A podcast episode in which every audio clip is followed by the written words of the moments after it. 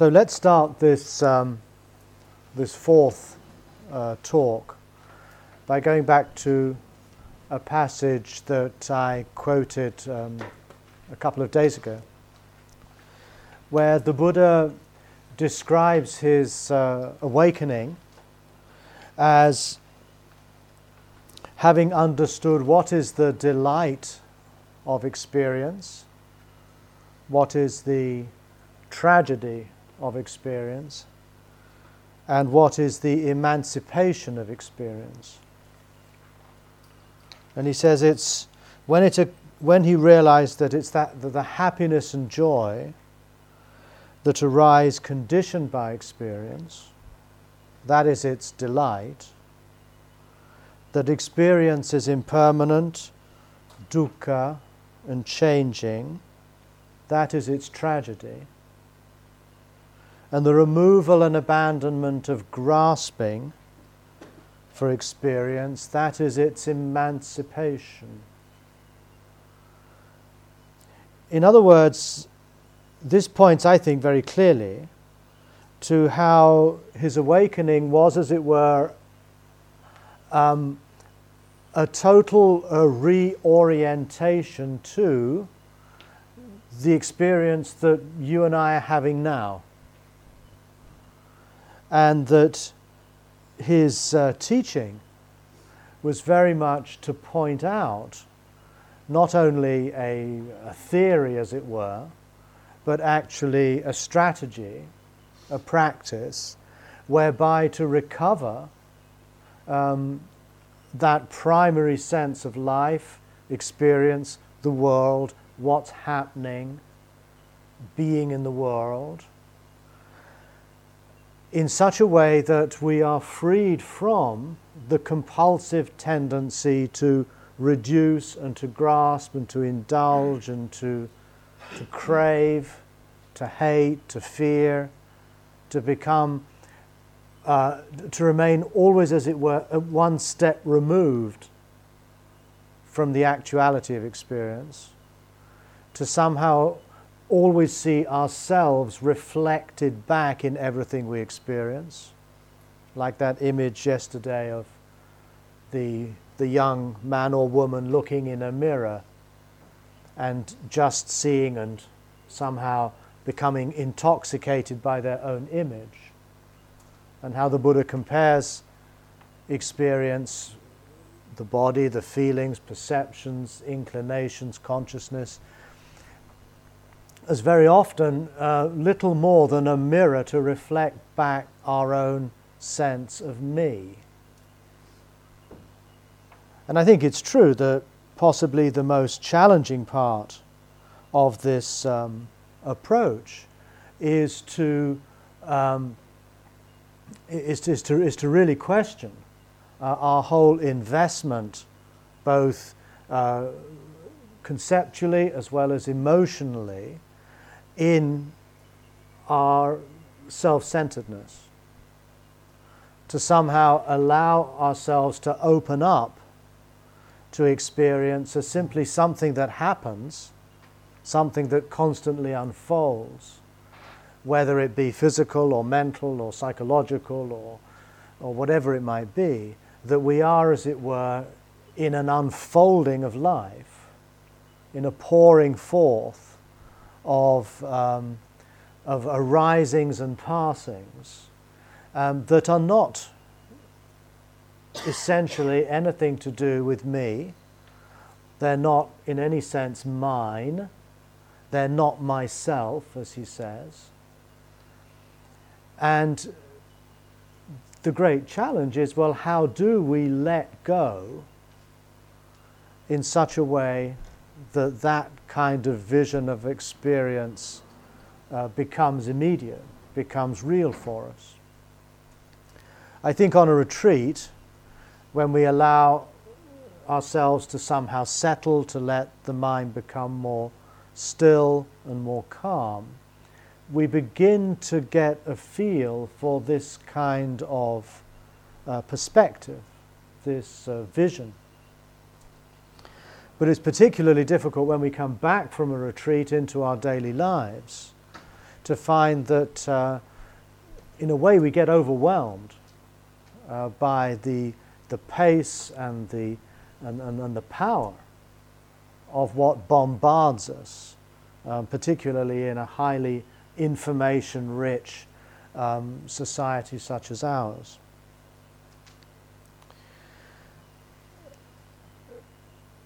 Today we're going to go and look at this same material from just another slightly different perspective.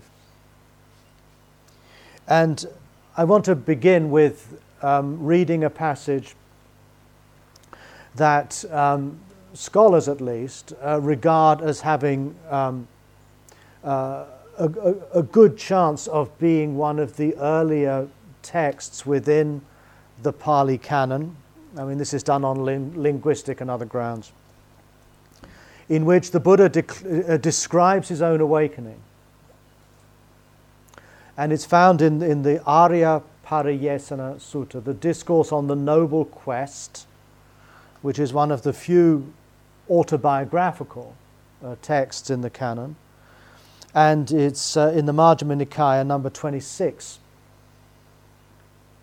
So this is the Buddha speaking. He says, "This Dhamma I have reached is deep, hard to see, difficult to awaken to, quiet and excellent, not confined by thought, subtle, but sensed by the wise. But people love their place. They delight and revel in their place. It is hard for people who love, delight, and revel in their place to see this ground, this conditionality, conditioned arising. And also hard to see this ground, the stilling of inclinations, the relinquishing of bases, the fading away of craving, desirelessness, stopping, Nibbana or Nirvana." Now this ground uh, he speaks of, uh, here he describes as paticca samuppada, uh, conditioned arising.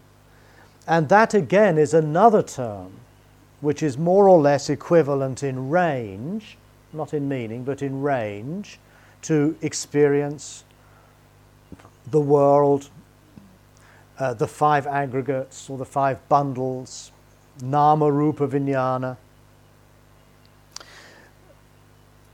This other way he speaks of it as is, is as something that is profoundly contingent, conditional. In other words, everything that is uh, arising and passing away within this field of events does so because of its relationship uh, with other events.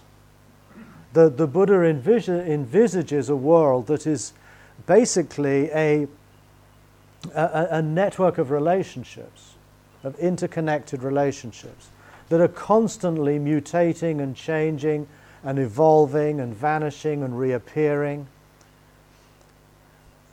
in which there is no room for some kind of fixed point of view. There is no uh, kind of unconditioned awareness that somehow remains independent of that field of rising and vanishing ev- ev- events. Nor is there any room for some kind of unconditional ground out of which these things emerge and into which they return. There is simply Uh, pure uh, contingency.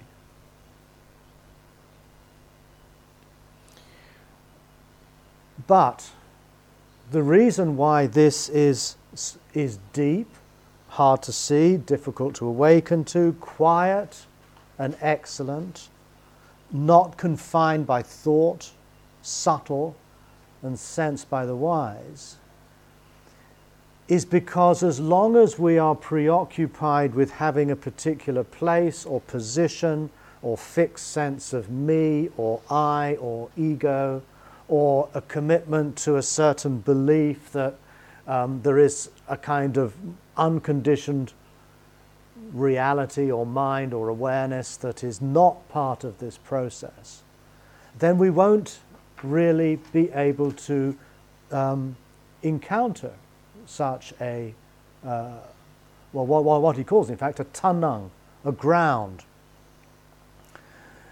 So in other words, another synonym here is this idea of a ground.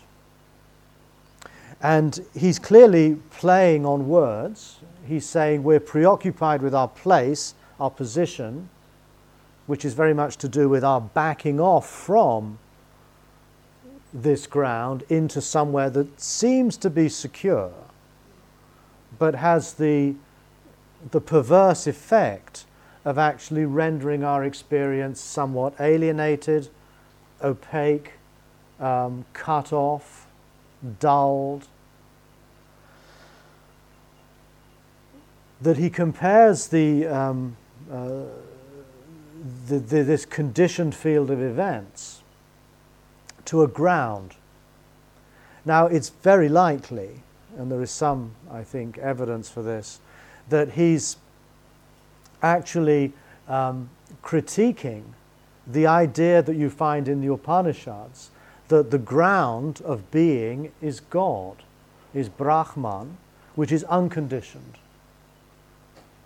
Here he's saying that actually our ground is something profoundly impermanent, um, non-me or self, tragic in the sense of dukkha, constantly coming and going, and yet that's what he awoke to. He awoke to this ground. But not just that ground. There's another ground as well that he mentions. He says it's also hard, if you are preoccupied with your place, to see this ground, the stilling of inclinations, the relinquishing of bases, the fading away of craving, stopping, Nibbana. In other words, that experience of conditionality, contingency, nama rupa, vijnana, only, as it were, it, uh, it, it becomes truly viv- vivid and present to us when we've stopped that compulsive grasping and clinging and all the stuff we spoke of yesterday. And this stopping is called Nibbana. Nibbana, nirvana, is not, at least in this passage, um, some kind of permanent uh, state that we may achieve perhaps after death, some kind of ultimate truth, but rather it refers to those moments that may be very brief, they might be prolonged, in which we come to experience ourselves minus grasping, clinging, craving, uh, being preoccupied with who I am, my place, et cetera, et cetera. So there's two aspects to this awakening. There's the waking up to the reality of this condition we are in, and a waking up to the possibility that we can be in it and with it totally without having to, as it were, hold on to some uh, fixed identity about being me. Now he also realizes, and this is um, uh, the uh, famous passage in this regard, that he realizes that people are going to have a hard time understanding this. He says, if I were to teach the Dhamma, and, or th- this Dhamma, and others were not to understand me, that would be tiring and vexing for me. And he actually, well, at least according to the text, I think there's a certain rhetorical element here as well, perhaps. It's here where he describes what he's understood as patisotagami, which means going against the stream. It's kind of counterintuitive. It's not what you expect, or at least it's not what might be expected, say, in the India of his time. In other words, this awakening or enlightenment is not about gaining insight into something permanent or something transcendent, but actually it's about waking up to the experience you're actually having right now. Except doing so, having relinquished or let go of those elements of our behavior that actually cut us off, hold us back from being fully alive, is what it comes down to. It's about being fully alive. And what prevents us from being fully alive is this fixation around um, something we can hold on to that gives us a sense of permanence. Now, of course, this is not just a, an intellectual choice. It's actually an instinctive, um, possibly biologically rooted um, instinct or, or urge or impulse to somehow hold back. Now, the centrality of this idea of, um, of con- conditioned arising Um, is found in a number of, of pla- places, and I think it's worth just citing a couple of them. There's a passage where Sariputta says, um, now this has been said by the Buddha, the one who sees conditioned arising sees the Dhamma, and the one who sees the Dhamma sees conditioned arising. In other words, uh, the teaching uh, of the Buddha Um, is essentially about understanding conditionality, contingency, the interrelated processual nature of life itself. This is another passage. This is the Buddha speaking to a man called Udayin, who was a Jain, I think. He says, "Let be the past, Udayin. Let be the future. I will teach you the Dhamma. When this exists, that comes to be. With the arising of this, that arises. When this does not exist, that does not come to be. With the cessation of this, that ceases." Now, in many ways, this is what we would call causality. And it points very much to the um, uh, experience of, of, of conditionality, not just as a sort of abstract idea, but the very nature and structure of the path itself is also an illustration or an example of conditionality. Uh, in, in other words, um, if you want to, as it were, practice effort, you don't willfully push yourself, but you try to understand what would be the conditions that would give rise to my applying myself more fully. Uh, this is a, a, a strategy you find right throughout these uh, teachings, that what we're trying to do is reconfigure um, the conditions of our lives such that Um, a different kind of experience begins to arise quite naturally.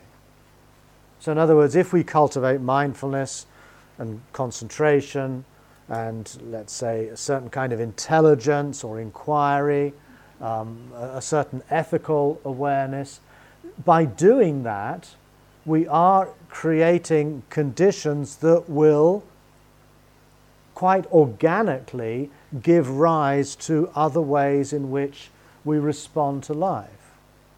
And the more that we respond to life in that way, the more that will again feed back into the cultivation of mindfulness and awareness and so on. So the idea of conditionality um, is not just an abstract theoretical idea, but it's actually um, very much at the core of um, the praxis itself. It's what we do. It's an instruction to do something. It's not a description of how the world is, which I've suggested the Buddha isn't actually terribly interested in. What he's trying to do with all of these uh, uh, teachings is to provide us with some instructions, some suggestions, some guidelines. He's giving us something to do.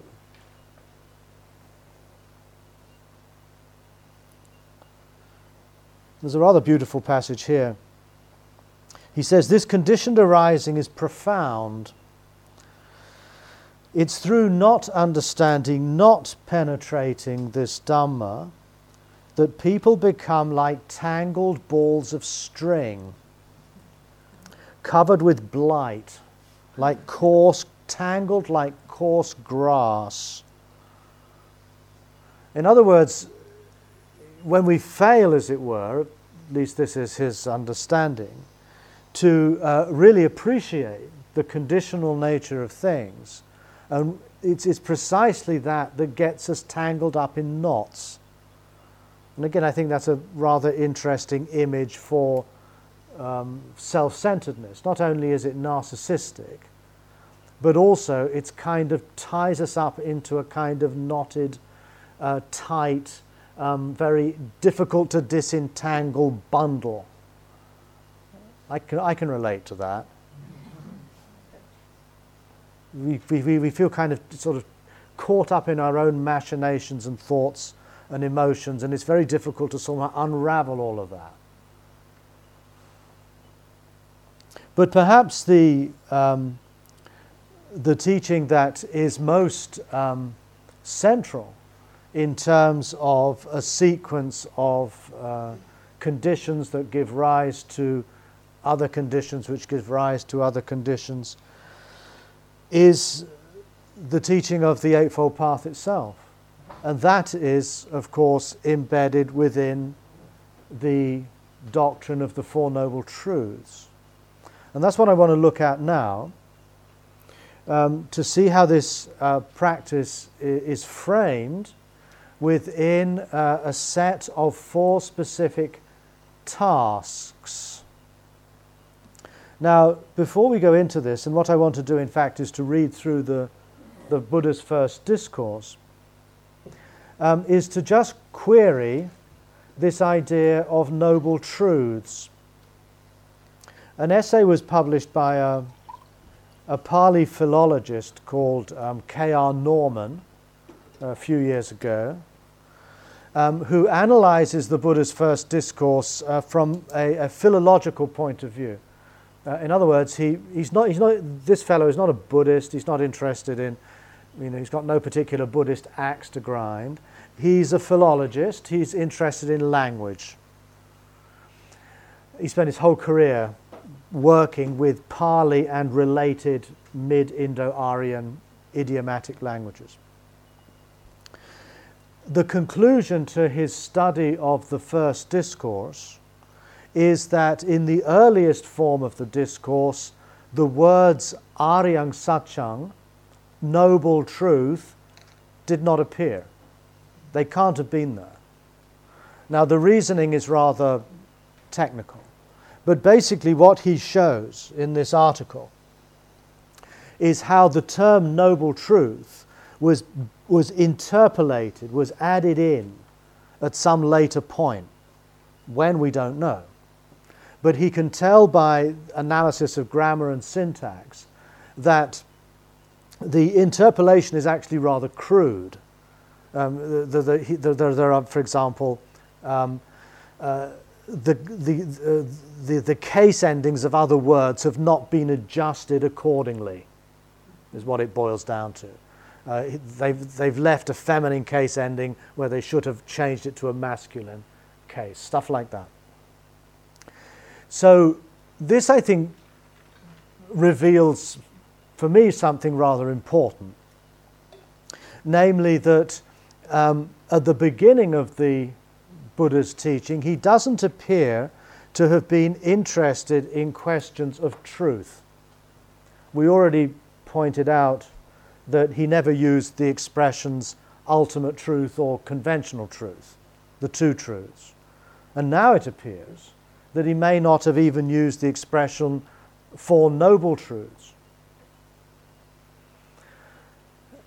My hunch, and again I, I'm aware that this is a reflection of my own particular bias, is that at some point after the Buddha's death, um, the Dhamma became slowly um, transformed from a set of practices, things to do, into the basis for a set of beliefs. Because as soon as you introduce the word truth, you introduce um, the possibility of either believing the teaching to be true or believing the teaching to be false. And if you look at any introductory book on Buddhism, then you'll find on page two or three the Four Noble Truths.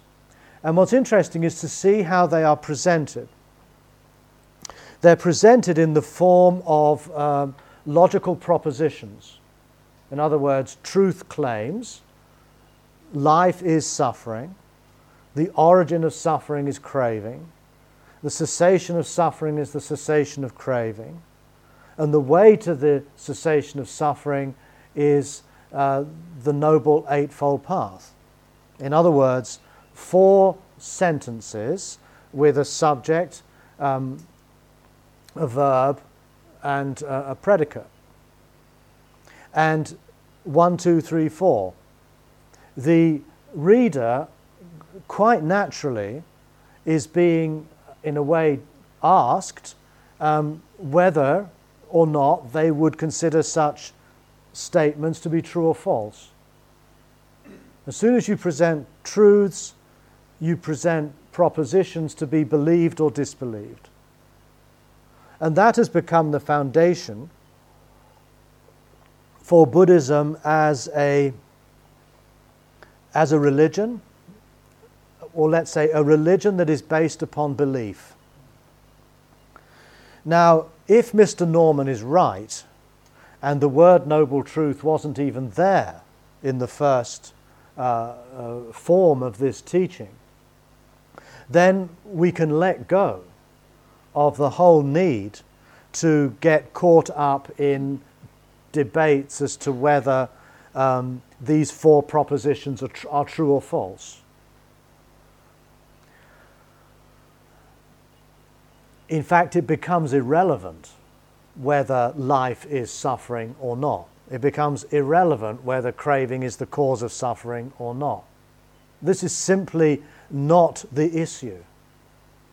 The issue, once we take out the concept of noble truth, becomes uh, putting into practice a series of um, actions. And those actions are to do with fully knowing dukkha, as we saw yesterday, of letting go of craving, of experiencing for ourselves the stopping of that craving, and creating and then cultivating a way of life. And that's a very different perspective from one that seems the one that requires that we assent to certain beliefs. So what I'm going to do is read out the actual text itself in my own translation, in which I have followed Mister Norman's conclusion, and I've taken out the, the term noble truth. In fact, I've stripped it bare. It's a very short text anyway. My version's even shorter. And what I think it shows, or what I hope it shows, um, far more clearly, um, is the actual pro- logical progression of the text. Uh, the, the truth business, I think, gets in the way. It, it actually conceals how the teaching um, unfolds. It also allows us to understand why the four are presented in the sequence they are. So I'm not going to call them Four Noble Truths, I'm going to call them Four. The Four. Well, we don't find it strange when Christians talk about the Three, the Trinity. So B- Buddhism has got one more, the Four. Okay, so let's just listen uh, quietly to, to, to just hear the text. and then I'll offer some reflections on it. This was taught um, probably a few weeks after the awakening in Bodh Gaya, where the last passage I read out about place and ground was um, uh, was uh, articulated. This is what I heard. The teacher was staying at Varanasi in the deer park at Isipatana. Then he addressed the group of five bhikkhus. There are bhikkhus two dead ends, which would not, which shouldn't be pursued by someone who has gone forth. Which two? Addiction to pleasure through indulging in sensuality, which is low, village-like, pertaining to the unawake person, undignified and unfulfilling, and addiction to self-punishment, which is painful, undignified and unfulfilling. The middle way, bhikkhus, awakened to by the Tathagata, does not lead to these two dead ends, but makes for vision and knowledge, is conducive to calming, lucid understanding, awakening and Nibbana. And what, bhikkhus, is this middle way? It is just this Eightfold Path, that is right vision, thought, speech, action, livelihood, effort, right mindfulness, and right concentration. This is dukkha. Birth is dukkha, aging is dukkha, sickness is dukkha, death is dukkha. Encountering what is not dear is dukkha, separation from what is dear is dukkha, not getting what one wants is dukkha, the five bundles of clinging are dukkha. This is the arising. It is craving, which is repetitive, wallowing in attachment and greed, obsessively indulging in this and that, craving for stimulation, craving for existence, craving for non-existence. And this is the ceasing, the traceless fading away and cessation of that craving, the letting go and abandoning of it, freedom and independence from it. And this is the path, the path with eight branches, right vision, thought, speech, action, livelihood, effort, mindfulness and concentration. Such is dukkha. It can be fully known. It has been fully known. Such is the arising. It can be let go of. It has been let go of. Such is the ceasing. It can be experienced. It has been experienced. Such is the path. It can be cultivated. It has been cultivated. So there arose in me illumination about things previously unknown. And as long as my knowledge and vision was not entirely clear about these twelve aspects of the four, I did not claim to have had a peerless awakening in this world with its humans and celestials, its gods and devils, its ascetics and priests. Only when my knowledge and vision was clear in all these ways did I claim to have had such awakening. The freedom of my mind is unshakable. There will be no more repetitive existence. This is what he said. Inspired, the five delighted in his words. And while he was speaking, the dispassionate, stainless Dhamma eye arose in Kondanya, who said, whatever arises, ceases. End of text. Now, what we have here um, is, I feel, the, the primary template or paradigm for living this way of life. And we've all, as you would have recognized, some of this we looked at yesterday. So I already covered the idea of dukkha and the idea of the arising. But now we need to see where that leads us to. It's interesting to note that the text begins um, with uh, the Buddha presenting the middle way.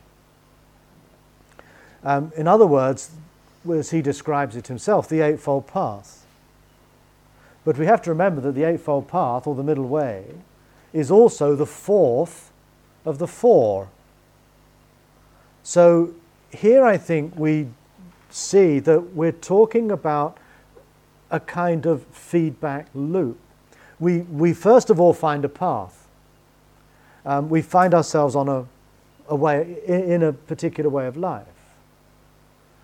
And it may be that that starts with our thinking or with our way we communicate, with our work, with our mindfulness, with our concentration.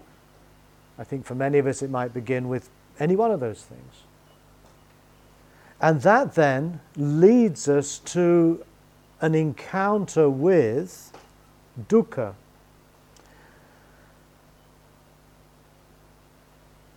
But perhaps just let's say a few words about this middle way.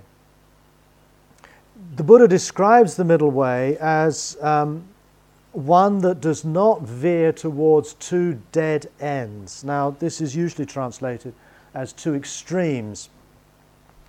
But the word in Pali is anta. Uh, it doesn't really mean extreme at all. It means an end. You might have, be familiar with the word Vedanta.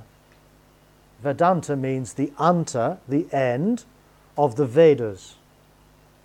Now he's using it in, in, in, in it's the same word, but for the Buddha, anta is not just an end, it means a kind of limit.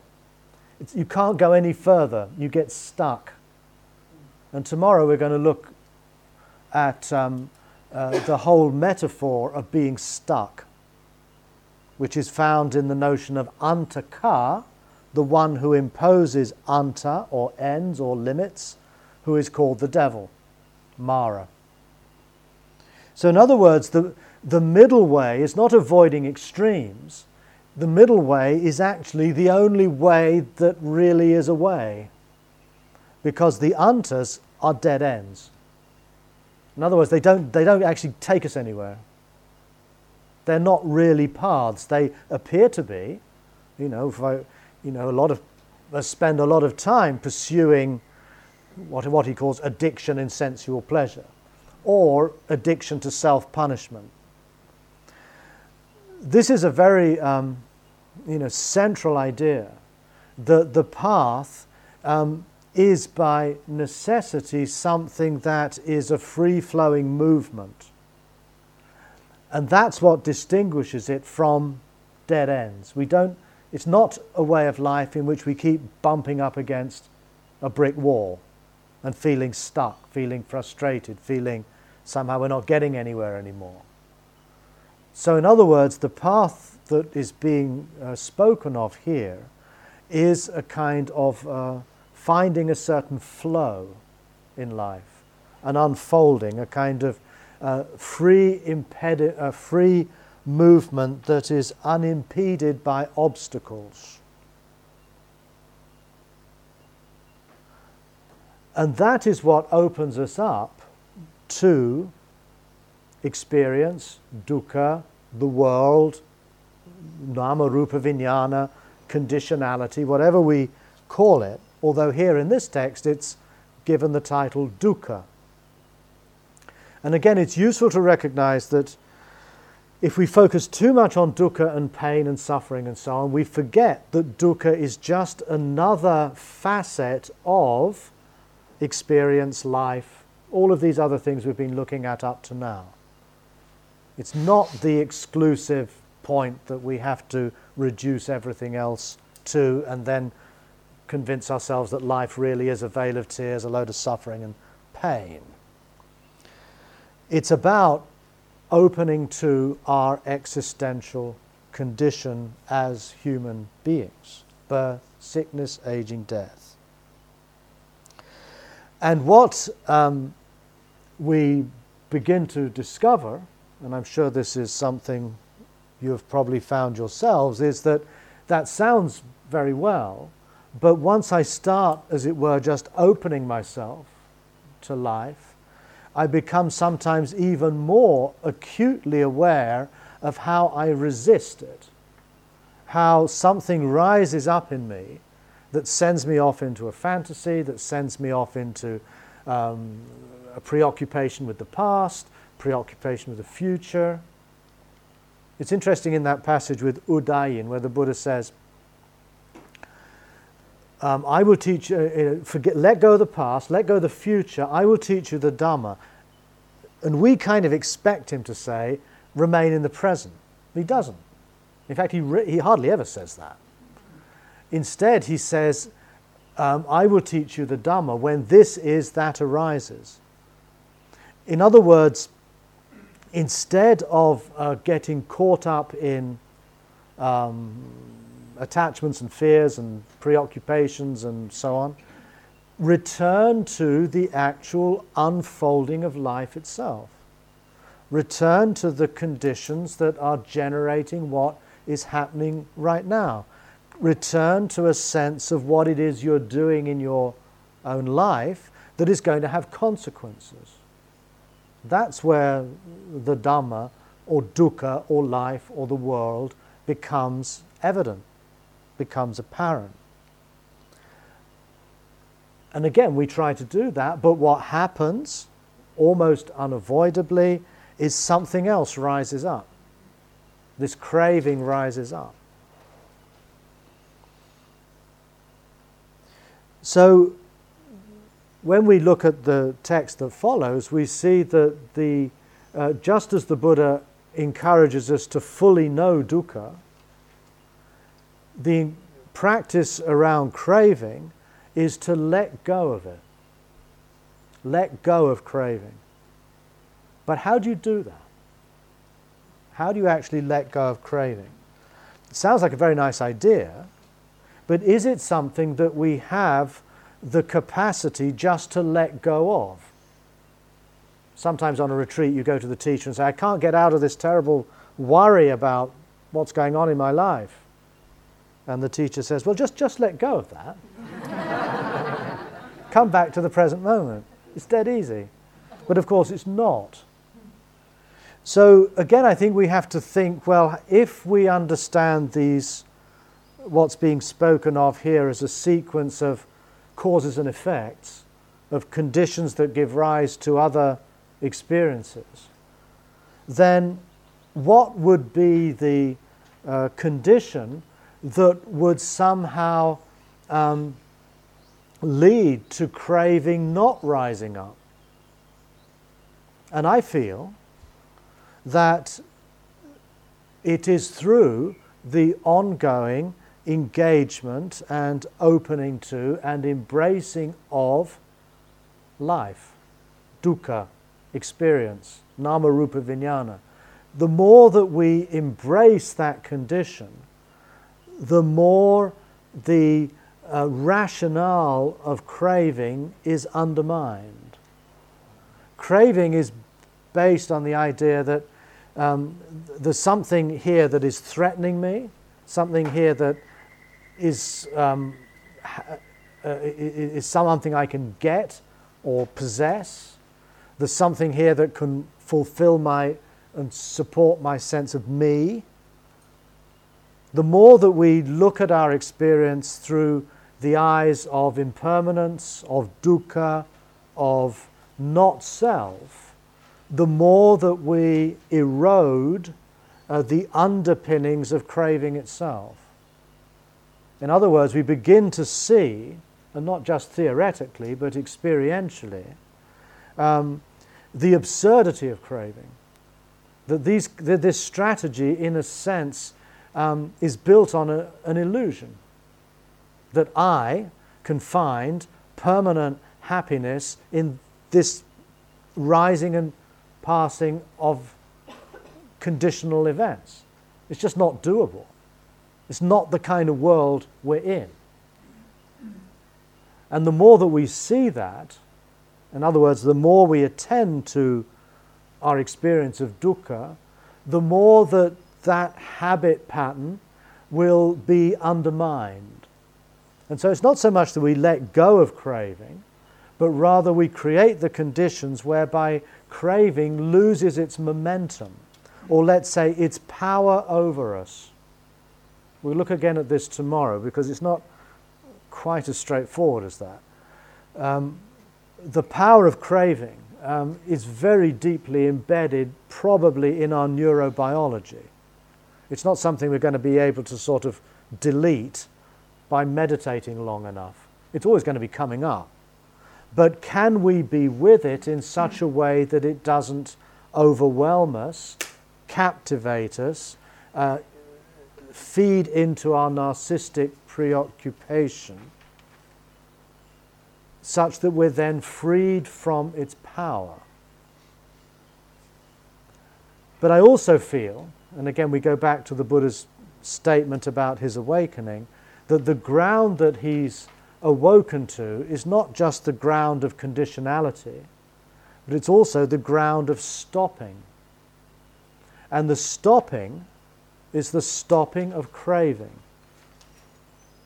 Now, I feel that what happens, again, through this sort of practice is that we do find moments, perhaps more and more moments, where we come to rest in a sort of stillness, um, an inner quiet, an openness, a spaciousness, a radiancy, in which we are momentarily at least not the victims of our fears and our hatreds and our desires.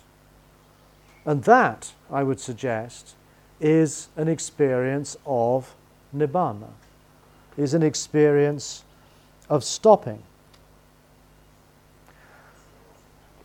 Now, interestingly, and again, I only found this out fairly, fairly recently, is that we saw yesterday that the Buddha describes fully knowing dukkha as the ending of cra- ending of greed, ending of hatred, ending of moha, confusion or boredom, however we understand that. Now, curiously, he also defines Nibbana in exactly the same way. In other words, the The experience of Nibbana is also the experience of the ending of greed, the ending of hatred, the ending of confusion. Exactly the same words. He uses the same def- definition also to describe the unconditioned, a term he uses, asankata. What is asankata, he asks? Asankata, or unconditioned, means ending of greed, ending of hatred, ending of delusion. So, curiously, the practice of fully knowing dukkha is understood in exactly the same words as the experiencing of the stopping of craving. I find this rather striking. Uh, and, and oddly, I only came across it because the Pali text is now available online, and you can run, uh, you, you've got a search engine. You can plug in any set of words and see where else they occur in the canon. So I plugged in ending of greed, ending of hatred, and ending of delusion. And it came up describing fully knowing dukkha, the unconditioned, Nibbana, and the deathless. All four. Described in exactly the same way. All within the Samyutta Nikaya.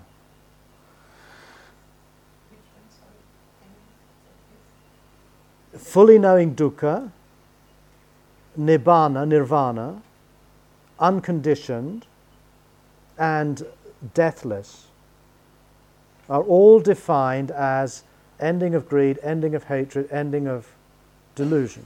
Which Nikaya? Hmm? Which Nikaya was that? Samyutta. Yeah.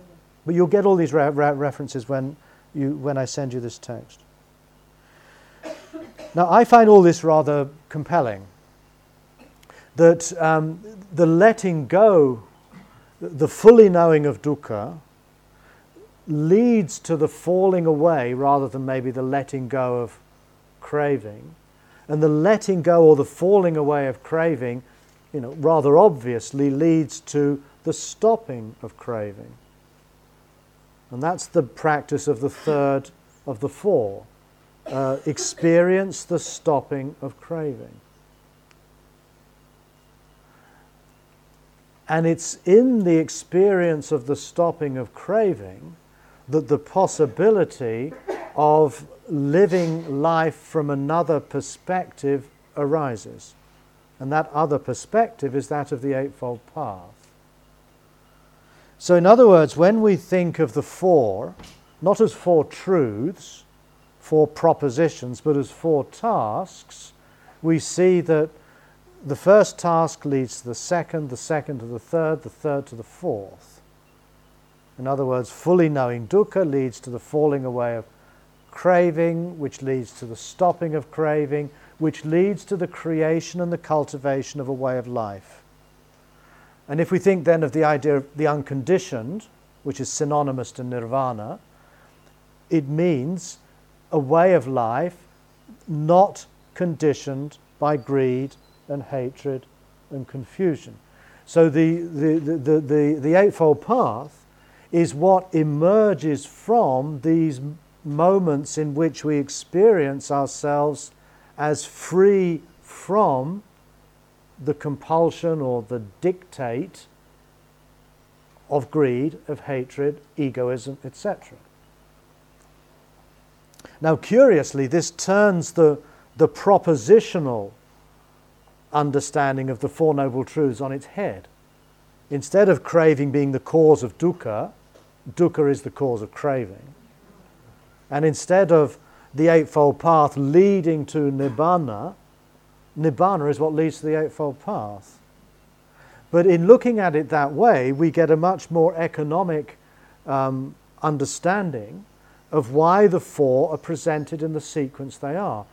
One leads to two, two leads to three, three leads to four. And four, the Eightfold Path, is where the discourse begins. Monks, I have awoken to an, a middle way that is not, does not veer to the dead ends, which then takes us to the first task, the second, the third, the fourth. So we have here basically a feedback loop, or a positive feed-forward loop, apparently, would be better to express it. It also, this way of, um, uh, of reading the discourse, um, make, you know, clarifies very much what constitutes the Buddha's awakening. And I'll just read that passage again, because that's the, in a sense, the conclusion of the text, is where the Buddha says, as long as my knowledge and vision was not entirely clear about the twelve aspects of the four, I'll explain that, I did not claim to have had a peerless awakening in the world. So the awakening, first of all, we saw it as awakening to the ground of conditionality and the ground of, of, of, of, of, of Nibbana, is now expanded into awakening to the twelve aspects of the four. And what are the twelve aspects? They are the, uh, the, the recognition, the performance, and the accomplishment of these four tasks. Okay, let's read the text. Such is dukkha. It can be fully known. It has been fully known. In other words, one recognizes that's dukkha. One performs a task in relation to it, fully knowing it, and as it's the Buddha speaking, he says, I have fully known it. I've accomplished that task. So each of the four is to be recognized, performed, and accomplished, and three times four equals twelve. So the arising or craving is to be recognized, to see it happening, let it go. That's the task, to let it fall away, and ultimately to get to a point where it has literally stopped. It's gone away. The ceasing of craving is something to be experienced. The word is satchikata in Pali, which means to see it with your own eyes. In other words, to consciously affirm those moments of your experience in which you're not conditioned by your inclinations, the sankhara, greed, hatred, et cetera. And the path that arises out of that stopping is something you need to bring into being, literally. Bhavana is the word used. And bhavana, although it's sometimes translated as meditation, a bhavana means to cultivate, to bring something about. And the path, therefore, is not something lying ahead of you. You can sort of take a leisurely stroll along it. But it's actually something you've got to create, something you've got to uh, cultivate. And as we've seen, that starts with a certain kind of vision. It leads then, that provides the foundation for a certain way of thinking, making choices, intentions. That's the beginning of an ethical life that leads you to speaking in a certain way, acting in a certain way, working in a certain way. That provides an ethical foundation for applying yourself to what really matters in your life, effort. And that then is realized through the cultivation of mindfulness and concentration. And what is it you are mindful of? What is it you concentrate on? Well, that's life, experience, whatever we call this totality that we find ourselves in at this moment. And so we come back to the first task. And that, I think, is what describes this, one could call it a spiral or a loop, and that awakening, therefore, is not a state, a privileged state that some people have and some don't, some kind of mystical experience, but rather awakening is a process. Uh, the awakening itself is a way of life that engages all elements of our humanity, not just being good at meditation. In fact, this is a very, I think, important point, that very often meditation, for good reasons, gets overprivileged. And we somehow think that that's what the practice is about, is meditating. But actually, from this perspective, the practice engages all elements of your life um, equally. The way you think, the way you speak, the way you act, the way you work, all of those elements feed in and support the other elements. If you single one out, like meditation, and think of the others as sort of optional extras, then I think you miss something rather crucial.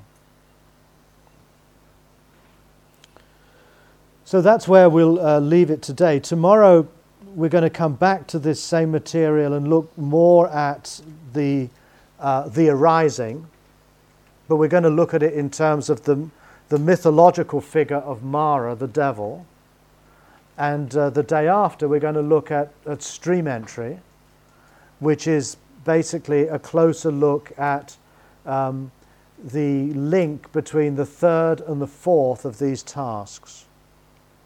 So hopefully that will flesh out um, what we've been uh, looking at today. Thank you.